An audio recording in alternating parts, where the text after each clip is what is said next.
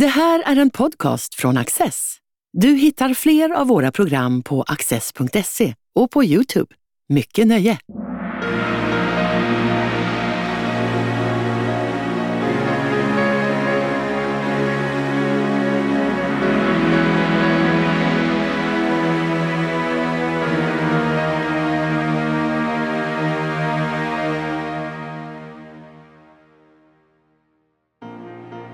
Den svenska skolan är i fritt fall.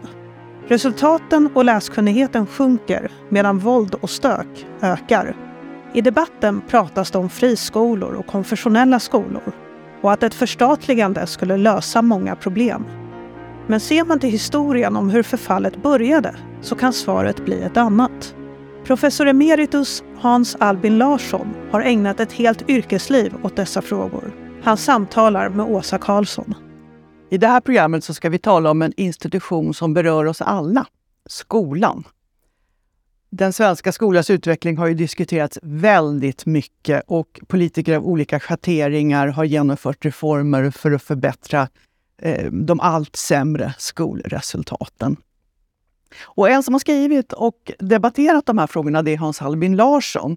Du har ju nyligen kommit med en bok som heter Till kunskapens försvar där du noggrant går igenom vad du tyckte, vad du tyckte har gått fel med den svenska skolan. Så om vi börjar där, med dagens skola. Vad tycker du är de viktigaste problemen nu? Vi har eh, flera viktiga problem, men det kanske viktigaste det är att resultaten har sjunkit markant. Barnen går i skolan eh, i, ja, först från förskoleklass och upp till och med trean i gymnasiet. De flesta det är 13 år. Eh, och det är en väldigt lång tid. Det satsas väldigt mycket resurser på dem. Eh, och de satsar en viktig del av sina liv. Men resultatet är inte tillräckligt bra när det gäller kunskaper, språkutveckling och eh, överhuvudtaget hur man lär sig att eh, möta ny information man får, alltså källkritik med mera. Det tycker jag är de viktigaste bristerna. Mm. Du har också pratat om stöket i skolan som ett av de stora problemen. Ja, och med stök menar jag när det inte går för en lärare att eh, eh, tala i vanlig samtalston eller något högre än vanlig samtalston med mindre än att alla elever inte uppfattar det. Alltså om eh, det tar lång tid innan en lektion börjar på grund utav att eleverna sysslar med annat. Eh, och då är det en form av stök och detta är ett problem eftersom det är lektionerna som är avsedda att ge eleverna kunskap. Och de blir liksom kortare och kortare för det tar längre tid att få ja. klassen lugn och, och tyst. Och ja, så vidare. Precis. ja, precis. Och dessutom så avskräcker det då från en viss kategori kanske duktiga personer att vilja bli lärare.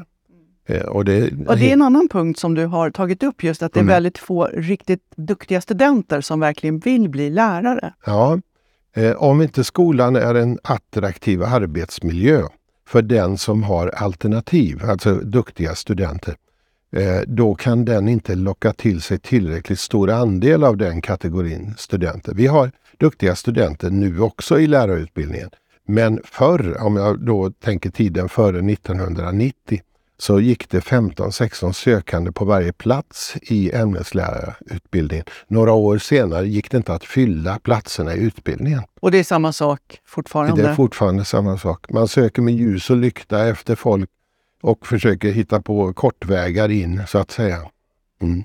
Eh, och du har också talat om en sak som jag tycker är väldigt viktig och intressant, att det är för stor segregering mm. i skolan. Va, vad menar du med det? Jag menar att, att eh, det är eh, med en skola som inte fungerar väl, vilket generellt gäller vår, även om det finns stora skillnader i vår skola. Eh, så generellt sett så det, fungerar den inte tillräckligt väl. Då betyder det att föräldrarna till, eh, alltså de föräldrar som har eh, är engagerade i sina barns skolgång, de söker efter en skola som de tror ger barnen den bästa utbildningen. Och då är det där det är socialt väl fungerande miljö. Eh, mindre stök och då kanske man också får lärare som är mer ambitiösa om de slipper att hantera stök så mycket. Och detta leder eh, sammantaget till att vi får en sorts olika elevsammansättning i skolorna, vilket i sin tur då eh, naturligtvis leder till en, en mer ihållande segregation. Om vi tänker den här segregationen som hänger samman med att man kanske är född i ett annat land eller föräldrarna är ja. födda i ett annat man har inte språket naturligt. Gäller samma sak för den segregationen? Ja, att väldigt, skolan lyckas inte? I väldigt hög grad är det så. Och, och jag tycker att greppen som har tagits för att komma till rätta med detta har varit helt otillräckliga. Men jag kan komma till det senare. Ja, men precis. Mm. Och jag tror vi ganska många känner igen oss i den här bilden som du tecknar. Om man har haft ett barn i skolan ja. nyligen så, så kan man känna igen sig. Men får jag skjuta in ja, där? Att en paradox är att den segregation som den gamla skolan hade, alltså den vi hade före 1970 eller före 60-talet, eh, den var ju segregerad men på ett annat sätt. Barnen gick olika länge i skolan, eh, men den var socialt ändå rätt blandad. Men då gick ju den som hade ambitioner eh, och fick stöd hemifrån kunde ju läsa längre. Nu kan alla läsa längre men vi har ändå fått en segregation fast på den andra ledden. Alltså. Ja, det är liksom segregationen inom institutionen. Förut ja. var det olika institutioner ja. som jag... Och för att komma till rätta med den gamla segregationen så gjorde man ju allt enhetligt. Ja. Barnen skulle läsa samma kurser eh, i alla ämnen och på samma svårighetsgrad. Det trodde man skulle leda till någon sorts jämlikhet men istället ledde det till precis motsatsen. Och vi kommer nog tillbaka lite grann ja. till det. Men det är väldigt viktigt att försöka förstå varför har vi kommit till den här situationen? Mm. Och då tror jag att man måste titta lite grann på det historiska perspektivet. Och vi ska ta ett ganska långt kliv tillbaka. Och du har ju skrivit böcker om sånt också, så mm. det passar jättebra här att kanske till och med gå tillbaka till 1600-1700-talet då mm. vi ändå hade någon slags skolväsende. Och hur såg det ut under de århundradena? Ja, det, var, alltså, det som fanns på 1600-talet var ju väldigt begränsat. Eh, på 1700-talet kan man säga att det, från 1720-talet så eh, bestämdes politiskt att alla barn ska kunna läsa skrift, alltså kunna gå läsa katekesen. Mm. Och då måste de kunna eh, själva ta sig igenom den och i och med man kan säga att eh, genom reformationen så skulle ju gudstjänsterna vara på svenska. Mm. Och det innebar ju också för statens del då att man fick ett, eh, en plattform att påverka människorna genom att prästen också talade på svenska. Och det här innebar ju att 1600-talet med stormaktstiden när våra statliga institutioner byggdes upp, då fick det också konsekvenser att universiteten skulle ju ha eh, studenter som kunde klara eh, den dåvarande akademiska nivån. Alltså skulle staten ha hand om den universitetsförberedande undervisningen, det vill säga gymnasierna. Det som då hette gymnasiet, ja. det är inte samma som vi har idag riktigt. Nu är, nej, nej nu, nu, är det en vidare innebörd i, i begreppet. Eh, men den arbetsfördelningen att staten hade hand om universiteten och den, och den universitetsförberedande undervisningen, den fanns kvar ända fram till 1900-talet, eh, alltså fram till kommunaliseringen av skolan kan man säga. Mm. Eh, och, och, eh, så skulle då en lokal nivå, mm. eh, socknarna eller prästerna i, ha hand om den grundläggande läsundervisningen. Men om vi eh, pratar om just själva skolorna, vad, vad är det, hur många skolor talar vi om? Hur? Eh, det är ju eh, några hundra på sin höjd. Ja, alltså. Så det kan inte ha varit så väldigt många som nej, kunde nej. gå i skolan egentligen? Och, och de fanns i städerna. Mm. Men till detta tillkommer det som man väl kan kalla för folkundervisningen. Du nämnde ju det att man mm. skulle, gudstjänsten var på svenska. Och till det tillkom att man ville att alla skulle kunna läsa. Ja. Man sa så här, så att de med egna ögon kunna se vad Gud i sitt heliga ord bjuder och befaller. Just det. Och det kräver då att alla kan läsa. Ja, precis. Och hur genomfördes det här? Ja, det genomfördes i, i decentraliserad form. Så att eh, alla skulle fångas upp. Och det här är ju också samtidigt, man kan säga med att eh, eh folkbokföringen eh, blev etablerad i landet så att man kunde hålla koll på vilka barn och ungdomar som det fanns i en by. eh, och se till att alla minsann eh, kom med i den här undervisningen av just det skäl som du nämnde. Och man genomför ju förhör också Ja. för att kontrollera detta. Ja, och detta finns ju kvar ända åtminstone till och med 1800-talet. Och det är det Astrid Lindgren har skildrat på några ställen i Emil bland annat med husförhör och liknande. Ja, precis. Eh, som, som var en sorts eh, kunskapskontroll i det som då avsåg den bibliska historien. Det, precis. Det är ju Mm. religiösa Ja. texter de lär sig att Ja. läsa. Men de lär sig också bokstäverna. ja, Och som jag har förstått det är klockaren som har ett eh, ansvar. ja, Gamla soldater som har kommit hem från kriget hade ofta lärt sig läsa. De kunde vara lärare för de här barnen och så vidare. ja, man tog vad man hittade kan man säga. Och, Ja. det, det var, och i och med att eh, lönen var väldigt låg, klockan hade ju lön, men de andra de fick ju lön då av, eh, som man skrapade ihop hos eh, de bönder som bodde i närheten. Och det blev ju inte mycket. Och det blev inte mycket till skollokal heller. Men, men det var ett sätt att lösa eh, den frågan i, ett, eh, i en fattig tid kan vi säga. 1700-talet var ju en, en armodstid i hög grad. Och man kan ju säga att den här eh, begränsade läsundervisningen ändå blir ju som ett, ett golv att stå på när man ska utveckla skolsystemet. Ja, Om vi nu kommer fram till exempel till 1842, ja. alltså folkskolestadgans införande. Det är ju ett stort steg. Vad innebär den här förändringen för Ja. skolan? De- Den innebar då paradoxalt nog inte att vi fick en stor skillnad i just läskunnigheten. För då, precis som du, du antydde, så kunde så gott som alla redan läsa och skriva. Utan skillnaden var att socknarna, eh, de eh, fick i uppgift allihop att se till att det fanns en folkskola i den egna eh, byn eller egna området. Och det, sedan så eh, fastställer man en serie minimikrav. Alltså eh, skolan skulle innehålla ett visst antal ämnen. Och det var de här som, som vi först kommer på när det gäller skolämnen.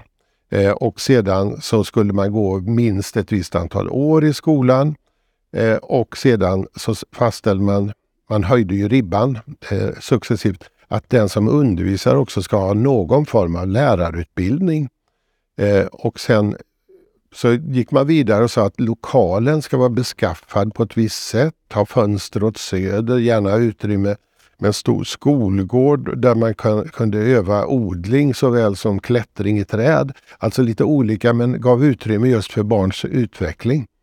Eh, och och eh, detta över hela landets yta, det är det som är den stora skillnaden. Man fastställer en serie minimikrav. Alltså. Om man lyckas genomföra det här också, alltså, Ja. det, det, det uppkommer verkligen skolor Ja, Över hela verkligen. Och, landet. och under knorrande från en del håll då eftersom detta på 1800-talet så hade ju fortfarande landsbygden ansvar för att försörja armén genom indelningsverket och nu fick de också skolor som de skulle och, och samtidigt som befolkningen växte och, och det var, rådde missväxt vissa år. Så att det, det där var inte politiskt enkelt att genomföra och det var därför det tog tid ända fram till 1842 och genomförandet kom ju sedan eh, resten av 1800-talet kan man säga.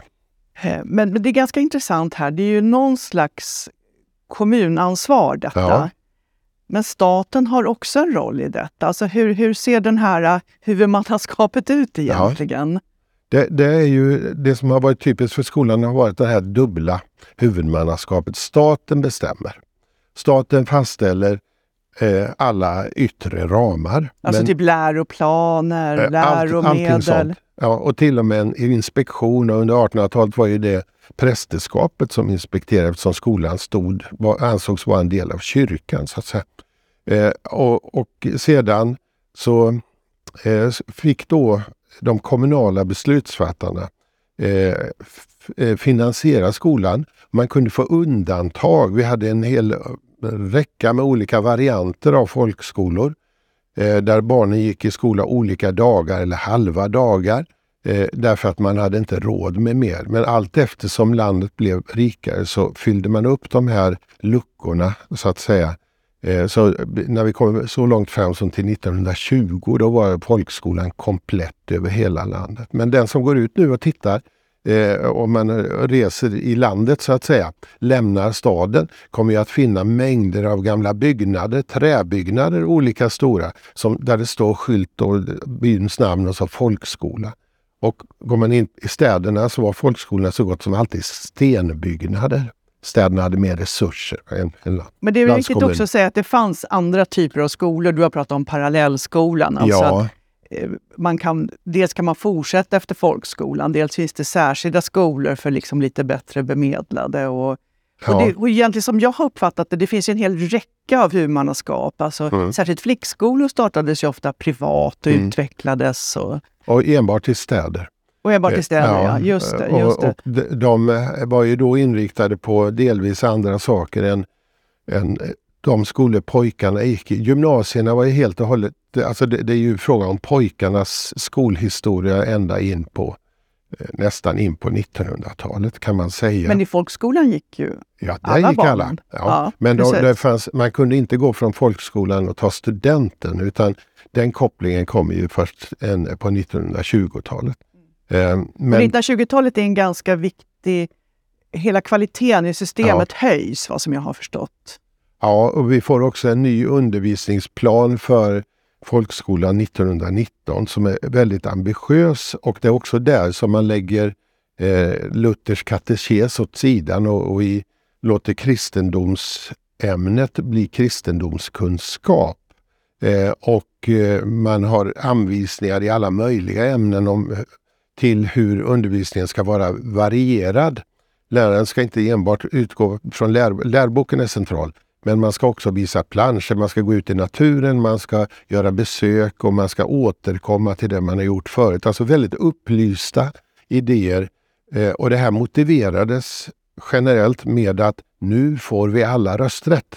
Och då kan vi Just inte det. längre, då ska också våra de som axlar rösträtten, de ska också ha förutsättningar att kunna göra Det är någonting ju en av väldigt, den. väldigt Ja. viktig poäng som, Så att det är som därför som där. då Ja. det tidiga 1920-talet blir en sorts brytpunkt i just detta avseende. Men nu måste vi ju komma in på lite grann vändpunkterna. Nu har vi Ja. bara pratat om hur allting byggs upp. Men alltså, var ligger brytpunkten? När börjar backen utför? Ja, backen utför, jag måste nog gå tillbaka ett steg till då. Därför att i och med att staten hade hand om gymnasierna så så upprätthöll staten kvaliteten i dem. De avslutades ju med en studentexamen från mitten på 1800-talet kan vi säga. Eh, och det här fanns ju kvar samtidigt som folkskolan fanns kvar men det fanns inget samband mellan dem. Sambandet kommer från 1928 och framåt då folkskolan blir en grund för att gå vidare till realskola som var en mellanled eh, motsvarande högstadiet och sedan till gymnasiet. Eh, och fortfarande under statlig styrning men det som kommunerna skulle göra det var egentligen allt som inte var undervisning. Mm. De skulle an- ansvara för fastigheterna, alltså skolbyggnaderna. Eh, och senare när vi fick skolmåltider så skulle de ha hand om dem, hälsovården, skolskjutsar etc. sånt. Medan undervisningens kvalitet var statens sak. Det var staten som bestämde vilka krav man skulle ställa på en lärare när det gäller utbildningsbakgrund. Var staten som beställde, bestämde eh, läroplanens innehåll, kursplanernas innehåll eh, samt timplanerna, hur stort utrymme varje ämne skulle ha i varje skolår under eh, hela skoltiden. Så att det var Det här liksom det goda systemet Ja, på något sätt och som du tycker. system- Men när, när, bryter, när bryts det här då? När liksom Det börjar här det- bryts då när vi, när vi har som bäst ekonomisk utveckling. Ja, det är väldigt konstigt. Ja, Ja. därför att eh, den, den här gamla skolan som då Och då var... talar vi om 70-talet eller vad är liksom tänk Ja, 60-70-talet? 60-talet är det ju. Som, 60-talet, ja, fast ja. effekterna kommer ju senare. Ja. Eh, men men eh, man kan säga att eh, det som var problemet med den skola som vi har beskrivit, det var att eh, de övre delarna av det, alltså realskolan då man tog motsvarande högstadiet eh, och också gymnasiet, framförallt gymnasiet, var, det var, man kan beskriva som en flaska så här, va? med en så, smal hals. Ja, ja. Trycket fanns underifrån men bara ett fåtal kunde beredas Och man utrymme. ville vidga antalet Ja, platser då? Precis, man sa varför ska inte duktiga barn eller Får gå de som gymnasiet. får gå vidare om de har huvud för det. Ja. Eh, och det fanns ju inget gott skäl för det. Så att, alltså var det stort sett enighet om att vi vidgar den här halsen. Men då är frågan, uppstod frågan, andra världskriget kom emellan. Hur ska vi organisera den nya eh, vidare skolan? ja. Eh, ska, vi, eh, ska vi ha sam, alla elever ska de läsa samma kurser? Det var ingen som trodde på det. När ska vi således separera eleverna från varandra med tanke på deras studieförutsättningar? Och där var det olika uppfattningar. Och nu är vi inne på grundskola, gymnasiet. Ja, då är vi inne den- på den s- 1946 års fol- eh, Ja. skolkommission, försöksverksamhet under hela 1950-talet med eh, att, eh, ja, en sorts, man kallar det för enhetsskola, men att barnen gick kvar i sin, samma klasser även när de kom upp i högstadieåldern. Eh, och sen så skulle man dra slutsatser, vad funkade detta då? Eh, och då var slutsatserna helt olika. Mm. Men Eh, ändå fattade man beslutet ja. om 1962 att nej, men vi ska ha det så här. Ja. Enhetsskola, alla går i sa- enligt samma läroplan och så vidare. Och det, detta var också den politiska generation som hade gott om pengar. Ja. Men från 1945 och 30 år framåt så har vi nästan linjär ekonomisk uppgång. Varje år så hade staten mer pengar att fördela och eh, folk fick, eh, skatterna höjdes naturligtvis men, men folk hade ändå mer pengar kvar i, plånboken varje år. Mm. Eh, och då byggdes hela, hela ja, den kommunala se- servicen ut men också den statliga välfärdssamhället kan man säga. Men du frågade 1962 när man fattade det här beslutet om enhetsskola, blir alltså hela skolan statlig vid den tidpunkten? Nej, eh, Så är det inte. utan, utan det var precis samma system som förut. Mm. Att kommunerna hade hand om det, allt som inte var undervisning. Äh, Eh, medan det som reglerade undervisningen och dess kvalitet, det var staten som bestämde. äh. Men lärarna blev anställda i kommunerna men efter statligt fastställda regler kan Mm. man säga. Men den här enhetsskolan då, menar du att liksom där är det lite grann början på problemen? Den funkade väl ändå ganska bra? Ja, Till den en början, ju ja. eh, bra eh, och den var ju eh, en produkt av sin tid kan man säga. De, de lärare som fanns då, de hade ju utbildats tidigare eh, och de barn som gick i skolan, de var ju fostrade i, i sin tids anda. Så det är en slags tröghet i systemet Ja, som gör att det ändå funkar, eller hur ska man det- säga? Ja, ja. det, Så att det, kan man säga att den verkligt stora brotten kommer på slutet av 80, början av 90-talet? Ja, man kan säga att de, de, eh, slår ut i full blom om man vill använda ett sådant uttryck då. Men, men redan under eh, grundskolans första decennium, alltså efter 62 då, eh, så märkte man att ja, men det finns ju inte det finns elever som inte är det minsta tacksamma för att de ska gå längre i skolan. Äh. En del tycks inte vilja lära sig trots att vi erbjuder dem så kom det här begreppet som inte fanns förut, skoltrötthet. Och så räknar man ut i slutet på 60-talet att nästan hälften av eleverna kunde kategoriseras som skoltrötta i någon mening. Vad ska vi göra? Jo, vi måste göra skolan ännu mer enhetligt, som man då. Så att det, Mm. man tog bort alla särvarianter i nionde klass Mm. och gjorde det än mer enhetligt med ett resultat som vi i efterhand kan säga var högst förutsägbart. Äh. Det bl- blev inte bra och då nästa steg blev att man sa nu måste vi göra skolan mer familjär, alltså mer som en hemmiljö. Så hade man en utredning några år som man kallade för SIA, skolans inre arbete, som gick ut på att skolan skulle innehålla eh, fritidsverksamheter, Mm. som man kallade för fria verksamheter, det sånt som inte var, hade med skolan att göra, bordtennis, eller idrott och dans och lite sånt där, för att just eh, motivera de svårmotiverade.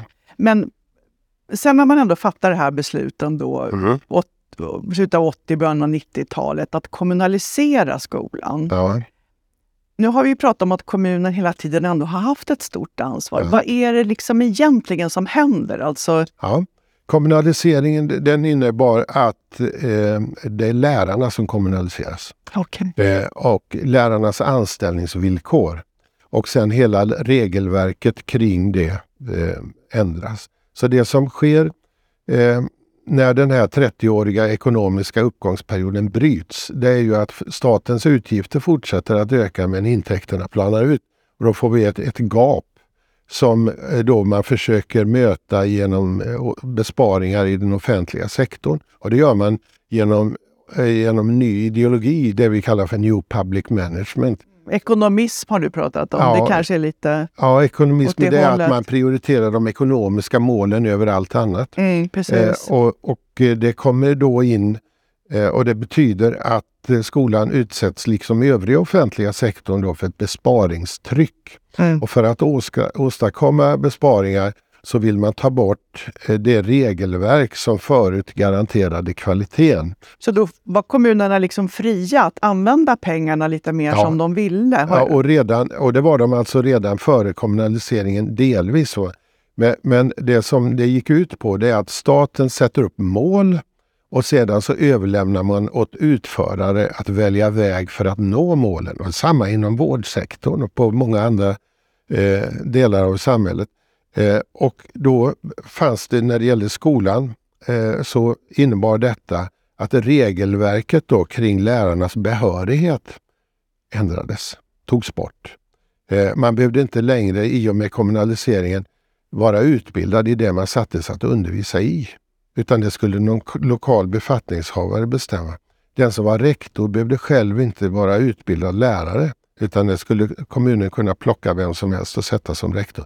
Och i och med att kommunen var under besparingstryck så blev rektors roll inte längre att bevaka undervisningens kvalitet utan budgethållningen. Man tänkte när vi pratade om folkskolan så sa vi att man hade en ganska noggrann inspektion Ja. och prästerna kontrollerade skolan och att Ja. eleverna lärde sig saker och så vidare. Faller detta helt bort? Ja, det, med, det, hade, det föll bort. Eh, det finns ju ändå en myndighet som tidigare- heter Skolinspektionen. men- Ja, men den, den tillkom 2008. Ja. Så att den, den tillkom som en reaktion på det moras som upp- uppstod Ja. här. Mm. Man pratar ju mycket om att det är fel med vinster i skolan och så vidare. Men om jag förstår dig rätt så är det liksom både de kommunala offentliga skolorna och friskolorna eller privatskolorna har egentligen båda drabbats av den här ekonomismen. att Ja, hur, pengarna är det viktiga, inte vad man lär sig eller så nej, vidare. de, ingen, ingen som är anhängare av systemet skulle medge detta, men visst, så är det. Precis så är det. För man pratar ju alltid om att det är friskolorna, där deras vinster ska kontrolleras. Men jag tycker också väldigt intressant att du visar att kommunernas användning av pengarna är ju också en stor del av problemet ja, här. Det är precis samma sak, det är bara det att de flyttar ju pengarna till andra verksamheter. För kommunerna har ju hur många hål som helst att stoppa pengar i. Där det också Ja. behövs. Ja, men det blir en prioriteringsfråga. Ska de äldre få pengarna eller ska Ja. skoleleverna få pengarna? Det är svåra prioriteringar Men man kan säga att det som är, du frågar om kommunalisering, det som hände då, staten eh, lät ju kommunerna driva skolorna efter statliga anvisningar. Men när det gäller lärarna och eh, innehållet i undervisningen så höll staten sin kupade hand över den verksamheten fram till 1990. Då drogs den tillbaka. Och det är det som är kommunalisering. Det innebar att de statliga kvalitetsreglerna när det gällde antalet lektioner, innehållet i dem, lärarnas utbildning, rektorernas utbildning etc. Klassernas storlek. Vi kan hitta fler togs bort eller förändrades i grunden. Och det är också istället satte man upp mål. Skolan ska nå höga mål, men man preciserade det inte. Eh, och eh, då innebar det att man gav fritt fram för kommunerna att eh, dra in på vad de ville i skolan. Och då började de sätta lärare som inte hade utbildning att undervisa i sånt de inte kunde. Och, och sen så såg man ihop klasser och man minskade antal lektioner, försämrade lokalerna, allt det som vi känner till. Och gissa vad som hände? Jo, kunskapsnivån sjönk. Vilken överraskning. Ja. Ja. Eh, och, och detta, eh, i detta, i samband med detta så öppnades det upp då genom att de politiska majoriteterna skiftade för eh, det, vi kallar för fritt skolval eller elevernas möjlighet att välja Precis, skola. att samtidigt ska man liksom ut och konkurrera på en marknad Mm. Ja, samtidigt som man liksom drar ner på alla resurser. Och det har ju inte varit bra för betygssättningen till exempel. Nej, det, det har det ju inte. Utan det som hände var ju då att man erbjöd alternativ och då tillskyndarna av systemet, det nya, de sa ja men det är väl bra, då får eleverna välja och så får vi bort de skolor som ingen vill ha, de försvinner. Så fungerar det inte riktigt. Va? Eh, och ehm, det innebar ju att eh, de skolor som lockade till sig elever de kunde då in, eh, erbjuda ofta en god social, ett socialt lugn kan man säga. Eller kunde de erbjuda mycket ledig tid, visade det sig. Därför att man buntade ihop lektioner utan raster emellan eh, och man kallade hemarbete för, eller hemstudier för lektioner och så vidare. Det som skattebetalarna erlägger pengar till kommuner och till fristående skolhusägare det är för att genomföra lektioner av en viss kvalitet till ett visst antal. Men om, om staten inte kontrollerar detta, Nej. då blir det ju som Lockelsen att... att ta pengarna till annat är för stor helt klart. enkelt. Och, Ja. och, och sen så underlättar staten då genom att istället för att ha eh, timplan år för år så buntar man ihop alla lektioner i ett sjok som ska gälla hela grundskolan och så säger man att här har vi samhällsvetenskapliga ämnen, SO och natur. Ni får så här många timmar på nio skolor. Fixa detta, välj hur ni vill. Men det sker ingen kontroll av det. Och dessutom så säger man att rektor får ta 20 procent av det till sina egna påfund. Mm. Ingen kontroll. Det är ju en Så väldigt dyster bild, eller hur? Som, Ja, som man så målar ser upp verkligheten här. ut. Och den här dystra bilden har ju då funnits sedan början på 90-talet ungefär, någonstans där.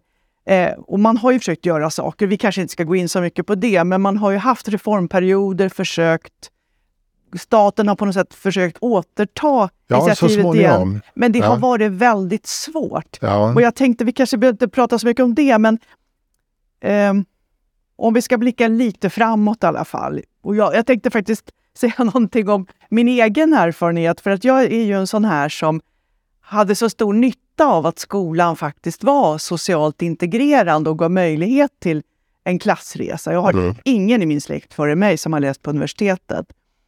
Och när man gick i skolan och, och var ganska hyfsat, fick hyfsade betyg, det var så självklart att man skulle gå vidare. Det var liksom hela stämningen. Och det är det jag tänker, det är ju liksom lite grann den känslan som man vill ha tillbaka. Att skolan står för en möjlighet att skapa sig en, en framtid, ett bra jobb, ett, eh, kanske till och med en bra lön och så vidare. Som ett hopp för eleverna. Det tänker jag är en väldigt viktig aspekt Ja. på, på, inför framtiden. Men vad tycker du? Vad behöver göras för att komma Ja. åt de här Den- problemen? Ja, eh, de- den eh, eh, ideologiska skillnad som eh, 1989, alltså kommunaliseringen innebar, var att skolan gick från att vara en långsiktig statlig investering. Den behövde inte gå med vinst det närmaste året, men på sikt ska detta gynna landet och individerna som går i den. Till, från det till kortsiktig kommunal konsumtion. Långsiktig investering, kommunal konsumtion. Detta är en, en jättestor skillnad. Därför att då blev det det närmaste budgetårets eh, problematik som var styrande för hur många lärare, vad har vi råd med etc. Från att ha varit reglerat av staten. Och det behöver man ta bort menar du? Alltså den, tog, att ja, Man behöver återskapa Ja. denna långsiktighet ja, eh, för att kunna nå bättre resultat. Och just det du efterlyste där, för att eh, det ska framstå, skolan ska vara en väg för alla att eh, dels påverka sitt framtida liv men också kunna, för att man ska kunna bidra till det gemensamma bästa, till landets utveckling. mm. Att man ska känna att jag kan få ett jobb så jag kan tjäna pengar. Jag behöver inte börja säga knark på gatan för att Nej. försörja mig. Alltså det, är liksom, det är ju någonstans där vi befinner oss. Ja, och också, också eh, det som inte bara har med jobb att göra, alltså om man vill förstå sig själv, livet, eh, sitt samhälle, sina eh, äldre släktingar och, och så, så måste man ju ha någon typ av förutsättningar för att kunna förstå. Eh, och det ligger i kunskap. Och, och där är vi inne på synen på kunskap och den gick ju från att alla barn skulle lära, lära sig vissa grunder att utgå från och sedan gå vidare. Har man inte grundkunskaper då kan man heller inte dra slutsatser. Däremot kan man ta över andras färdiga slutsatser. Men vill vi det? Utan vill vi inte ha kritiskt tänkande människor då måste vi se till att de själva bär med sig kunskapen. Och där gick ju skolan från att detta var kanske den viktigaste delen i verksamheten eh, till att eh, vi fick en, en relativ kunskapssyn. Där processen att lära sig fram eh, lyftes fram som kanske viktigare. Istället för kunskapen ja, kunskap, i sig? Va? Alltså, ja, ja, när man börjar liksom prata om processen. att kunskaper är, är någonting som skapas i möten mellan människor och sånt där. Man kan inte få kunskaper om man läser en bok eller hör ett föredrag Nej. eller ser, utan bara i möten. Alltså då blir det ju rena eh, tramset va? och det blev det. Men håller du med mig om att skolan är kanske en av de viktigaste arenorna för att skapa integration i ett samhälle? Och därför är det Absolut. så viktigt att man gör någonting åt Det, det skolproblemen. Ja, det, det håller jag helt med om. Och jag tycker också att det är en av de mest framåtsyftande arenorna. Eh, och det gäller alla. Skolan gäller alla eftersom alla måste ska gå i skolan. Eh, och sedan har den ju, man går i skolan när man är som mest mottaglig, alltså har är mest receptiva, lätt, lättast för att lära sig. De åren bör inte slösas bort.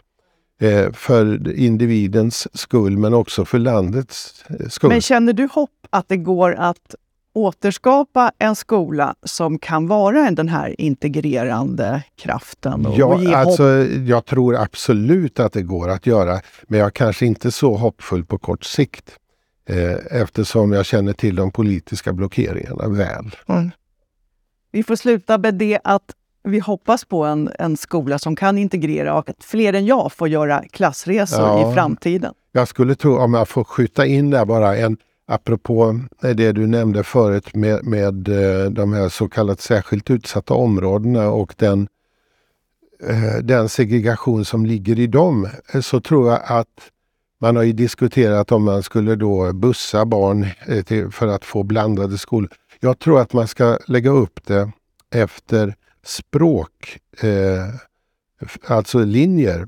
Så att man ser till att ingen skola i Sverige eh, har en annan sammansättning än att minst fyra femtedelar av eleverna har eh, svenska som sitt modersmål. Ja. Eh, det betyder att de som då inte har det hamnar i en miljö eh, där man normalt talar svenska eh, på ett bra sätt och eh, då påverkar det också. Jag växte upp i Borås och i den skola jag gick i där eh, fanns det gott om elever som hade eh, finsk bakgrund eh, eller baltisk. Eh, och alla de talar ju svenska lika väl som vi andra gjorde och det gjorde de just därför att de var en fem, sex stycken på sin höjd i varje klass. Eh, deras föräldrar däremot gjorde det inte. Nej. Och det här är ett bra exempel på att Ja. de här språkproblemen, de har vi haft under hela 1900-talet, Ja. mer eller mindre. Så att det är ju ingen, ingen ny fråga. Nej, det, men det går att göra. Men om man då utformar det fria skolvalet till att den som vill gå i en skola som vänder sig inåt socialt eller etniskt, att, att den som kommer från Somalia måste gå i samma skola som alla som kommer från Somalia. Ja, men då har vi, cementerar vi ju de här murarna mellan eh, olika befolkningsgrupper och kan aldrig i- erbjuda något gemensamt samhälle. Så Mm jag tror att, att just språkutvecklingen är det viktiga därför att om man som individ tillägnar sig språket väl, då får man inte bara ett sätt att eh, förstå andra, man kan också få ett sätt att, att uttrycka sig och uttrycka nyanser, uppfatta nyanser. Eh, och då öppnar sig en helt ny värld än den som har ett begränsat ordförråd och kanske också då begränsade förutsättningar att lära sig nya kunskaper. Jag hoppas du kan påverka politikerna med dina böcker och Ja. med dina debatter. Tack så hemskt mycket Hans Alpi. Tack själv. Du har just lyssnat på en podcast från Access. Du vet väl att vi också är en tv-kanal och tidning? Teckna en prenumeration idag på access.se.